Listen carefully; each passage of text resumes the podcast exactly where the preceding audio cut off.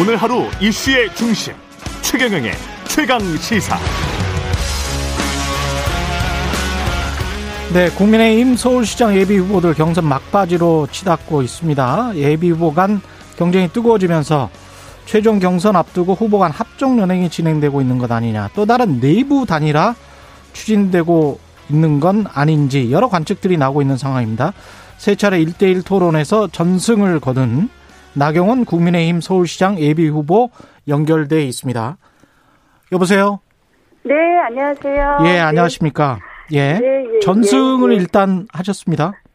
아유, 감사합니다. 예. 시민들께서 제 마음을 알아봐 주신 것 같습니다. 이 네. 평가단이 주로 그 국민의힘 당원 지지자 이렇게 주- 중심이 돼 있습니까? 어떻게 되는 건가요? 아, 뭐 당협위원장님들이 추천을 하신 중에서 이제 아, 예. 당협위원장님들이 추천을 하신 추천하신 중에서 음. 이제 선발을 했는데 모두 당원은 아니시라고 그러더라고요. 예. 예. 예, 예. 일단 뭐 3전 전승을 하셨는데 이유는 뭐라고 생각하세요? 뭐 지금 시민들이 원하시는 거는 아무래도 지금 전시와 같은 지금의 시기의 위기를 극복해달라는 것이고요. 예. 또 그렇게 해서 일상으로 좀 빨리 해- 회복시켜달라. 또 미래에 대한 희망을 좀 달라 이런 거였다고 생각을 하고요. 예. 아, 그런 저의 뭐 거- 그에 관한 저의 비전이라든지 이런 실천력 에 대해서 좀 점수를 주신 건 아닌가 이렇게 생각합니다. 당- 왜냐하면 지금은 좀 뭐 정말 이걸 해내야 되겠다는 좀 강인한 의지, 끈질긴 의지, 또 뭐 신중한 그런 어떤 판단 등이 요구되는 때라고 생각을 하거든요. 음. 그런 부분을 평가하신 거 아닌가 이렇게 생각합니다. 근데 3전 전승을 하고 나니까 네. 이, 런 관측들이 나오고 있습니다. 오세훈 후보 중심으로 예 다른 후보들이 오신한 조은희 네. 이 후보들이 오세훈 후보에게 몰아줘서 나경원 대 반 나경원 구도로 간 다음에 오세훈 후보가 옹립이 되는 그런 수순을 당 안에서 뭐 아니면 후보들끼리 그렇게 진행하고 있는 것 아닌가 그런 관측들이 나오고 있는데 그런 건가요? 뭐 여러 가지 정치 공학적인 이야기들이 많이 어 이제 뭐 들리기도 하고 하는데요. 예. 저는 뭐 사실은 다른 후보들 오세훈 후보 말고 조은희 후보나 오신환 후보도 완주의 의지가 강하다고 생각을 하고요. 예. 실질적으로 우리가 지금 시민들께 어떤 정치 공학적인 모습보다는 음. 그냥 뚜벅뚜벅 시민들께 뭐 정말 우리가 더 잘할 수 있는 부분, 우리가 또 꼭 하겠다는 그런 의지를 뭐 단 어, 마지막 경선 순간까지도 어, 잘 말씀드리고 그렇게 하면서 시민들의 지지를 이끌어내는 것이 더 중요하지 않나 이렇게 생각합니다. 만약에 진짜로 그런 그런 움직임이 가시화된다면 어떻게 하실 생각이세요? 저는 뭐 시민들만 보고 뚜벅뚜벅 하겠습니다. 예. 개의치 않겠다? 네, 그렇습니다. 네. 안철수 후보와 만약에 이제 국민의힘에서 최종 후보가 돼서 안철수 후보와 단일 후보 경쟁을 또 하셔야 될 것 같은데 네, 예. 그렇게 되면은 어떻게 뽑히는 겁니까? 저는 뭐 일전에 이런 말씀을 드렸습니다. 룰은 안철수 후보가 정해도 좋다 이렇게 말씀을 드렸고요. 어떻게 정해도 어. 상관없습니까?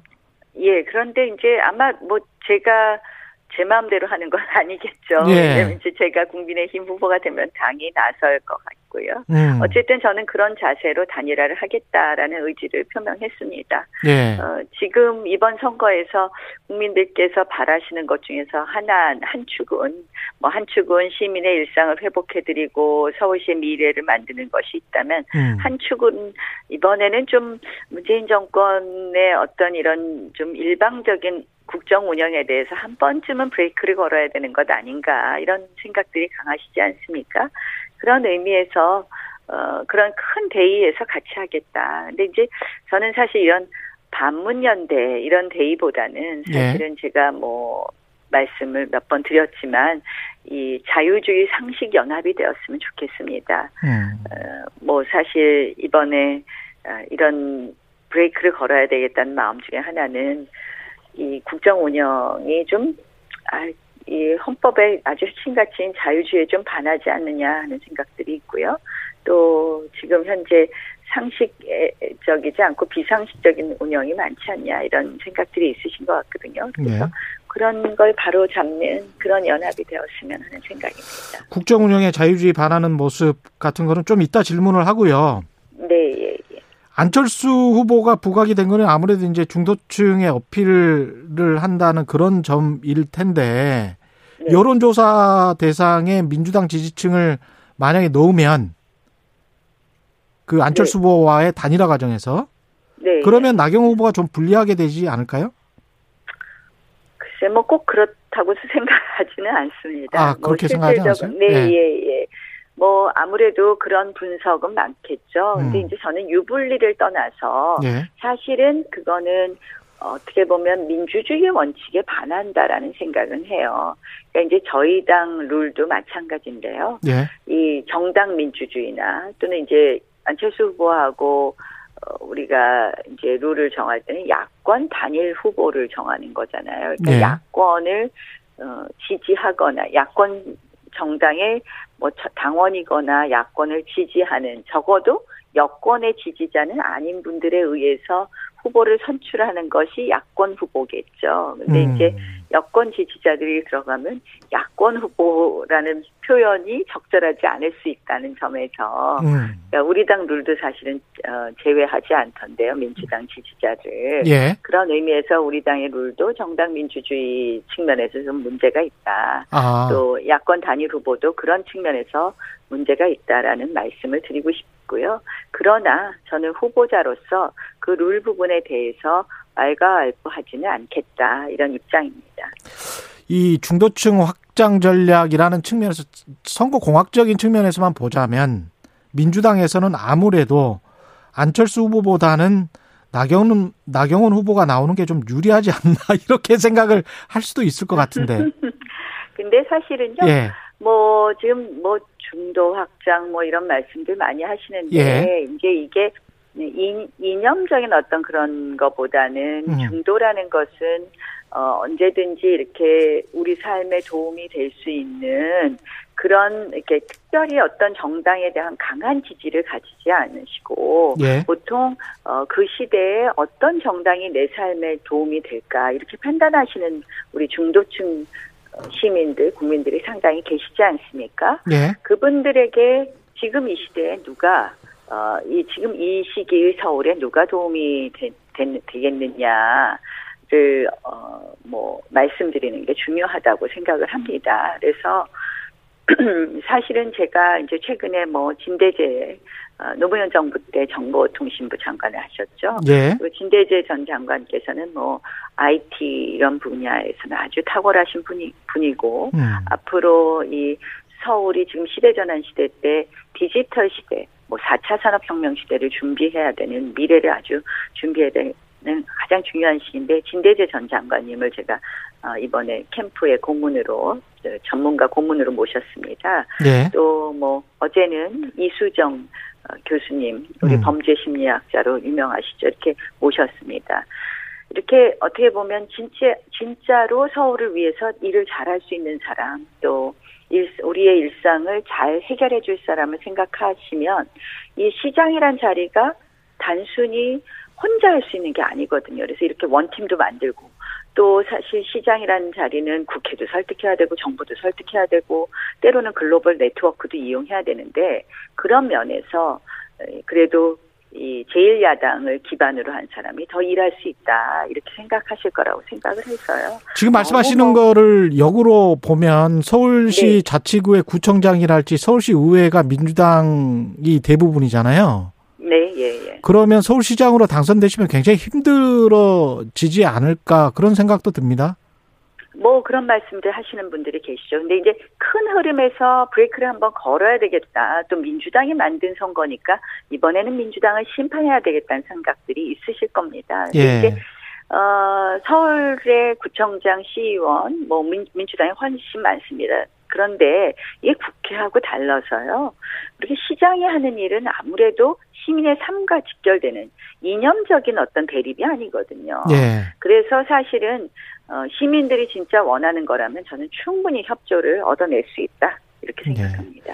반면에 안철수 후보 같은 경우는 김무성 전 의원, 김동길 명예교수, 임명진 전 비대위원장 이런 분들을 만났고 퀴어 퍼레이드를 외곽에서 하는 것이 어떠냐 이런 발언을 해서 어떻게 보면 보수 쪽으로 클릭을 하고 있고 그 다음에 반면에 이제 나경원 후보는 어 이쪽 중도 쪽을 클릭을 하고 있다 이렇게 보여지는데 안 후보의 행보는 어떻게 평가하십니까? 어, 안 후보께서는 이제 그동안 사실 본인은 보수가 아니다라고 몇 번 말씀하셨던 것 같은데 예. 어떻게 보면은 이제 야권 단일 후보가 어, 가 되시는데 보수를 끌어안아야 된다 생각하신 것 같습니다. 음. 근데 뭐 안 후보의 뭐, 이- 뭐 행보에 대해서 제가 말씀드리는 것보다 이 제 제가 이제 최근에 이렇게 여러분들을 주- 두루 만나고 있잖아요. 예. 김윤건 교수도 지난번에 만나고 이렇게 했는데요. 금태섭 후보하고도 대화를 해보고 했는데 저는 사실은 좀 요새 제 뭐 입장은 사실 좀 열린 입장입니다. 어떻게 보면은 우리가 시정을 위해서 좋은 시정을 위해서는 누구하고도 좀 대화를 해보고 공감폭을 넓혀보겠다는 입장이거든요. 그래서 예. 어, 저는 뭐 계속 조금 그런 식의 행보를 하겠다 그런 생각을 하고 있습니다. 이수정 교수는 캠프에서 어떤 역할을 담당하게 될까요? 이수정 교수는 그냥 고문인 겁니까? 어떻게 되는 거죠? 음, 전문가. 전문가? 아, 예, 예. 예, 예. 그래서 다른 부분이 아니라 이수정 음. 교수 하, 하면 우리가 뭐 아동 인권 보호, 성폭력 이런 부분에 있어서 아주 전문가 아니십니까? 예. 그래서 이런 쪽에 대책 수립하는 등 이제 안전한 서울 만드는 데에 아주 중요한 정책 제안을 해주실 것 같습니다. 음. 어, 실질적으로 이번 선거가 일어나게 된 원인을 따져봐도 실질 어, 다시는 이런 뭐 서울시로부터 서울시에서부터 이런 고위직에 의한 성비 사건 같은 것이 있어서는 안 될 것이고요. 최근에 또 굉장히 우리가 가슴 아팠던 정인양 사건 같은 걸 보면서도 그런 아동의 인권 보호에 대해서 우리가 확실한 시스템을 만들어야 될 것이고요. 또 뭐 최근에 디지털 성범죄가 굉장히 급증하고 있지 않습니까? 그래서 또 그런 여러 가지 음, 아동 폭력, 성폭력에 대해서 이 교수님께서 좋은 정책 제안을 해주실 것 같습니다. 어제 SNS에서 민주당은 역시 문재인 대통령 친위 정당 수준을 벗어나지 못한다 이렇게 말씀을 하셨는데 이게 어떤 맥락에서 나온 건가요? 그 백신 접종 문제였는데요. 예. 사실은 이제 어, 우리가 드디어 이제 백신 접종을 어, 시작해서 정말 다행이라고 생각을 합니다. 근데 이제 안타깝게도 OECD 국가 중에서 제일 꼴찌고 뭐 전 세계 100번째가 넘는 어, 이 접종을 하게 된 나라라고 해서 정말 부끄럽습니다. 우리 국가 위상에 비추어 보면 백신 접종이 너무 늦어도 한참 늦었다는 생각이 드는데요. 근데 이제 이게 지금 최근에 이 아스트라제네카에 대해서 갑자기 65세 이상은 접종을 안 한다고 하면서 이제 안정성 문제라든지 여러 가지 막 논란이 나오지 않았습니까? 그러니까 갑자기 대통령이 먼저 만, 맞네 뭐 이런 어떻게 보면은 이벤트성으로 자꾸 국민들을 내 불안을 잠재우거나 이렇게 한다고 하는데 그거 대통령이 먼저 맞아라라고 한 거는 야권 아닌가요? 저는 사실은 근데 이제 또 청와대에서 먼저 맞겠다고 하셨죠. 근데 저는 이런 논쟁은 불필요하다. 그랬더니 음. 이제 뭐 제가 대신 맞겠다고 하면서 줄줄이 또 여당 의원들이 말씀을 하셨는데 예. 저는 그게 국민들한테 관심 있는 것이 아니다라고 생각을 하는 겁니다. 예. 그래서 그런 모습보다는 지금 정보를 전부 다 정부가 가지고 있어요. 음. 어느 백신에 그러니까 우리 저희는 인터넷에 올라져 있는 언론을 통해서 알게 된 정보만 가지고 있는데 백신 공급 언제 어떻게 하겠는지 구체적으로 좀 제대로 말씀하시고 또 아스트라제네카는 어떻고 파이자의 장단점은 뭐고 모더나의 장단점은 뭐고 이런 부분도 정확하게 말씀을 해 주시라. 그런 좀 이벤트로 국민들의 뭐 불안을 잠재우거나 이렇게 하지 말자 이런 뜻이고요. 거기에 또 민주당 의원들도 같이 그런 행태를 보이는 것은 매우 음. 바람직하지 않다 이런 말씀입니다. 네, 아까 말씀하신 말씀 중에서 세계 100번째로 맞는다. 네, 예, 예. 이거는 이제 중국이나 러시아 백신까지 다 포함해서 말씀하시는 거죠? 네, 오늘 언론에 나온 기사를 보고 말씀을 드린 겁니다. 지금 아무래도 예. 이제 서방 진영에서는 중국이나 러시아까지는 그, 그 백신은 좀 믿을 수가 없기 때문에 그거는 좀 제외하고 이야기를 해야 되는 거 아닌가 싶기도 하고요. 어쨌든 OECD 국가 중에서 제일 예. 꼴찌는 맞죠. 예. 그렇죠? 예. 예, 예, 예. 그 부동산 그래서, 예. 이야기로 좀 가볼게요. 70, 10년간 이제 70만 가구 공급하겠다는 말씀을 하셨는데, 안 그래도 어젠가 저희가 이 문제를 논의를 했는데, 여기, 이, 이 숫자에는 재건축, 재개발을 다 하면 그렇게 된다는 이야기고, 네, 신, 그렇습니다. 신규 공급은 아닌 거잖아요. 신규 공급은 한, 이, 이 숫자의 한 30%, 40% 이렇게 되는 거죠. 그러니까 이제 이거는 뭐 플러스 마이너스가 있는 건데 예. 플러스만을 이야기한 거고 음. 마이너스로 재개발 재건축으로 몇만 호가 사라진다든지 이런 부분은 저희가 계산하지 않는 겁니다. 근데 예. 이제 실질적으로 그렇지 않고는 저희가 이- 이만큼의 주택을 이야기할 수 없겠죠. 예. 왜냐하면 서울은 20년 넘는 주택 수가 전체 주택 비율의 45%고요. 30년 넘는 주택이 18.7%입니다. 예. 그러니까 55만 가구가 지금 20년이 넘고 있거든요. 음. 그래서 어, 실질적으로 이 재개발 재건축 수요가 있는 가구 수가 그 정도 된다는 말씀이고요. 예. 그렇다면 그런 부분에 대해서 이제 시장이 알아서 재개발 재건축을 할 수 있도록 뭐 층고 제한도 완화해드리고 용적률도 법이 허용한 최대한을 해드리고 하면은 그렇게 되면 자연스럽게 민간에서 한 40만 호는 10년 동안 공급이 될 것이다라는 것이 저희 70만 호 안에 들어 있는 것입니다. 예. 아까 그 자유주의 상식연합 말씀을 하셨는데 네, 예, 예. 이명박 정부 때 국정원 불법 사찰 같은 경우는 이제 자유주의 상, 상식에는 반하는 일이긴 하잖아요. 네, 예, 예. 예. 그래서 여- 역사는 이제 새롭게 발전해야 된다고 생각을 하는데요. 예. 근데 이제 선거 앞두고 갑자기 이 문제가 나오는 게 저는 참 흥미롭다라는 생각을 합니다. 흥미롭다. 예, 예. 예, 지금 뭐 그렇게 따지면 국정원의 과거 역사에 디제이 정부 뭐 쭉 여러 가지 흑역사가 있지 않습니까? 예. 근데 갑자기 MB 정부 이야기를 꺼내는 것은 음. 이게 뭐 제2의 울산시장 선거 개입 이야기 얘기들이 막 나오던데요. 예. 그런 또 모습이 되지 않나 하는 생각이 듭니다. 그 시대 전환의 조정훈 의원은 지금 여권이랑 그 단일화를 하기로 한 겁니까? 여야에서 다 손짓을 했었던 것 같은데요. 글쎄, 저도 이제 정확하게는 모르겠는데 언론을 통해서 보니까 예. 여권 단일화를 하시겠다는 그런 어, 기사를 봤습니다. 그래서 정확하게는 모르겠습니다만 그렇지 않, 않으실까요? 예. 지금 현재 상황에서 지금 한 1분, 2분 정도 남아 있는데 네, 문재인 네. 정부가 자유주의 상식에 반하는 일을 많이 했다라고 말씀을 하셨기 때문에 한두 가지만 꼽아서 말씀을 해 주십시오. 뭐 사실은 지금 상식적이지 않다 이런 거는 많은 분들이 생각을 하시지 않았습니까? 예. 뭐 어떻게 보면 가장 큰 게. 부동산 아니 예. 부동산으로 장관 임명하는 거 보면 알 것 같아요. 부동산 사, 사지 마라 하더니 예. 핵심들이 다 강남 부동산으로 집 돈 벌으셨더라고요. 예. 뭐 자사고 없앤다 그러더니 본인 자녀들은 전부 다 자사고 보내시고요. 음. 뭐 어떻게 보면 그래서 참 이게 뭐 문재인 정부의 지금 핵심 인사들이 진정한 진보 인사도 아니다. 음. 어떻게 보면 우리가 이제 586 운동권 기득권이라는 말씀도 드리고 하는데요. 정말 이 이야기한 것과 다른 행태를 너무 많이 보여서 아, 그리고 또 그것을 본인 편을 가르러요. 본인들 편이 한 것은 무조건 옳다.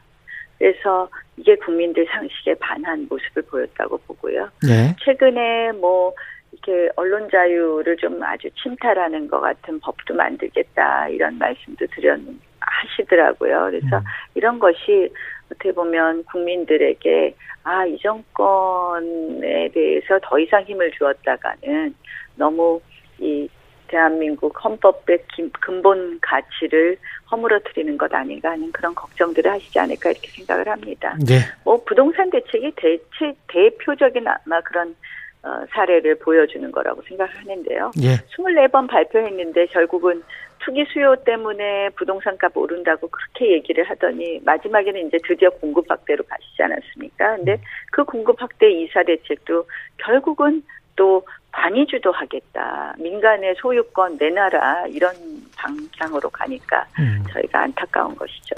알겠습니다. 말씀 감사하고요.